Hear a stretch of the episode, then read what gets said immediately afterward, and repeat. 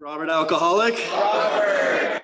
Oh my gosh. Uh, man, this is uh, a little nervous up here. You know, um, like to welcome everyone that's new and everyone that took a chip tonight and a birthday. Like, that's amazing. Um, you know, uh, you know, get, this whole deal for me, getting sober, has been super uncomfortable. You know, and uh, getting up here talking, like it's it's super uncomfortable. But this is what I've learned to do. You know, walk through this in sobriety. You know, out that outside there, that that freaks me out. You know, and and from a young age, I didn't feel comfortable in my own skin, and um, like I would I was friends with all the different groups at high school because I couldn't be at one group for too long and I needed to jump to this to this because I just didn't feel comfortable with me. And um, you know, I remember when I started drinking, um, I got this attention. You know, people would say, "Oh, you're so crazy, Robert," and I was like, "Yes, like I'm going to be the best at crazy. that's, that's what I'm going to do." you know, and and that's how I lived my life, you know, and I got attention for that, and I and it made me feel important or something. It made me feel like I fit in, you know, and um, you know, I know today that that I'm an alcoholic and I'll always be an alcoholic, but it took me a long time to understand that. I want to talk about that a little bit. Um, so I'll fast forward. When I was uh, 24 years old, I woke up on Christmas morning and my best friend had overdosed and and he was dead and uh, it was really hard on me and i blamed myself for his death and uh, and i held that with me for a long time you know for a really long time and um, and i didn't want to live and i went into a really really dark place in my life and um, a really really low physical bottom and uh, and i wound up in jail eventually and uh, and i got out of jail and immediately uh, there was someone that I was locked up with. They were driving down the street and they were like, hey, I, I was in my board shorts that cut the strings out of my board shorts, no shoes.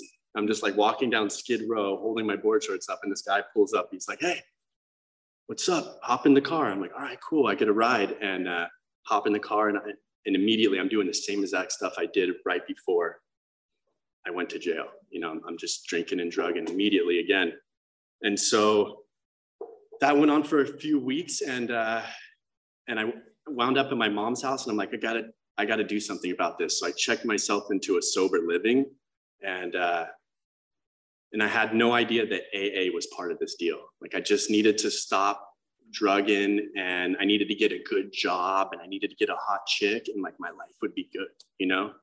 And uh, and I show up to this sober living and AA is part of this deal. This this white van pulls up. I know it as the druggy buggy now but uh, I'm like, tell the house manager, like, I'm, I'm not going. Like, I'm not going to an AA meeting. He's like, you gotta go. You know, I'm like, okay. So I go to this meeting and I, and I get there and, and everyone's talking about God and, and someone's reading and someone's making coffee and everyone's clapping for them. And I'm thinking, uh, what, what's going on here? You know, like, I don't want any part of this. This is just not for me. You know, I just need to get a good job. I, I need to control things and and I'll and I'll manage my life and I'll be okay, you know. And I stayed in this sober living for about three months and I'm and I'm drinking and I'm passing drug tests and and I'm I'm living this this double life and I'm taking dirty chips at meetings and uh and obviously once that was done like I went back out and I thought to myself, you know,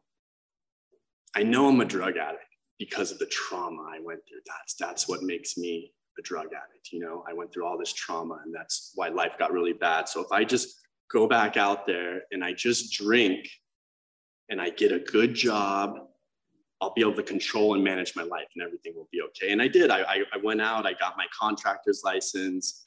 Um, and, and I'm and I'm living this life and, and I'm just drinking and I'm controlling and managing it at first. And slowly and slowly and slowly, things are getting out of control. And you know, I'm just drinking all the time. I'm blacking out all the time. And that wasn't enough. It stopped working for me. So I went right back to the life that I used to have. And, uh, and I lived that life for another seven years, you know, another seven years until finally, you know, throughout my life, I'm this pleasure seeking missile. You know, I'm, I'm, seeking pleasure and I need more of it. And when I have more of it, I, I need more of it, more and more. And eventually, what ended up happening with, with my drinking and drugging is that at the end, nothing brought me pleasure anymore. And I was by myself and I had burned every bridge down and my family no longer spoke to me. Um, I hadn't, I hadn't spoke to my sisters in like four years. No one knew if I was dead or alive. And, uh, and I just had, I had enough, you know? And so I reached out to, uh, I reached out to a friend and I said, uh, five minutes, thank you. Um, I said, I, I need help, you know? But I'm always trying to control and manage things. Like I, it's so hard for me to admit that, but it was one of the best things I ever did. I said, I need help. I can't do this, you know? And, uh, and she actually reached out, connected me with someone from AA and said, Hey, if you want to get sober, give this guy a call. I said, I don't know this guy. Like, just going to call this guy. Like, if you want to get sober, if you want to save your life, give this guy a call. And so I did. I gave him a call and he dialed me into some meetings on the west side with the west side men's and um, and what ended up happening to me is i started getting by. You know my sponsor now says in aa you can either get by or you can get better you know? But i was just came in here and i was getting by and getting by looks a lot better than me crashing my car driving drunk sticking needles in my arm whatever i'm doing getting getting by is a lot better than that but I wasn't getting better. I didn't want to get a sponsor. I didn't want to work the steps. I want to do it my way. And I thought like, oh, I'll just fellowship a ton. I'll go to a ton of meetings and I'll be okay. I'll stay sober. That lasted for 13 months. And I was going to one to two meetings a day. I'm fellowshipping, hanging out with a ton of people that are in the program. And after 13 months, I went on a date with this girl and she said, we are sitting down for dinner and she goes, I'm going to order a glass of wine. She goes, Are you? I go, No, no, I'm not. She's like, You're not going to order a glass of wine? I'm like, No, I am. no defense to that first drink because I wasn't getting better. I didn't want to work the steps. I didn't want to check in with someone. I want to do it my way. I want to pick and choose and do it my way. I want to control and manage. That's that's what I do.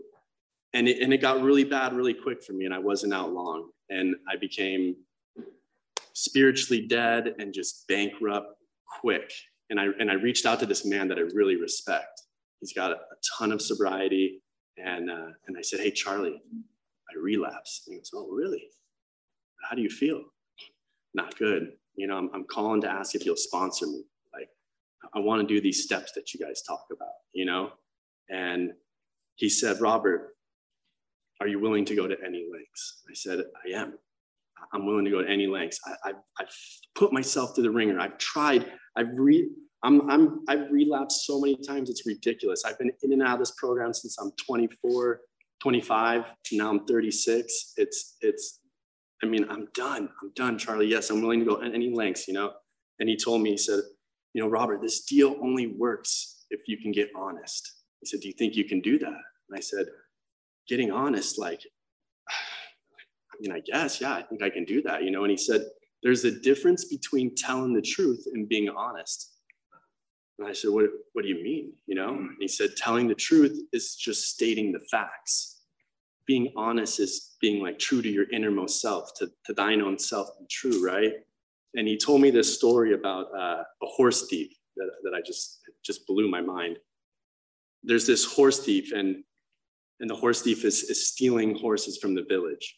And one day he decides that he's going to be truthful, and he tells the village, "Hey, I'm stealing your horses." That's still that's telling the truth, stating the facts. The day that he stopped stealing horses, that's the day he becomes honest. And he told me this little story, and it just like blew my mind, you know and i started this journey on on you know starting to get honest with myself. And i started this relationship with my sponsor. Because i don't know how to have relationships. I know, I know how to drink and drug and i know how to do that really well. One minute? Okay i'll get to it here. And uh, i know how to drink and drug really well but i don't know how to have a relationship. So i started this relationship with my sponsor which in return allowed me to start having a relationship with myself and I started to be able to have a relationship with a power greater than myself. That was difficult for me at first. I'm, not going to have enough time to get into that, but um, and so I think a big part of this deal for me was learning how to have relationships, you know, and then um, and in you know getting learning how to become honest with myself. You know, I started waking up and like looking in the mirror in the morning and looking at myself, and I'm like, man, that's not you're not such a bad guy, you know. And when I started doing this work, I remember calling my sponsor. I'm like, Charlie, Charlie, like, like I'm a horrible guy, and he's like, Robert, Robert, you're not a bad guy trying to become a good boy, you know? You're just really sick trying to get better.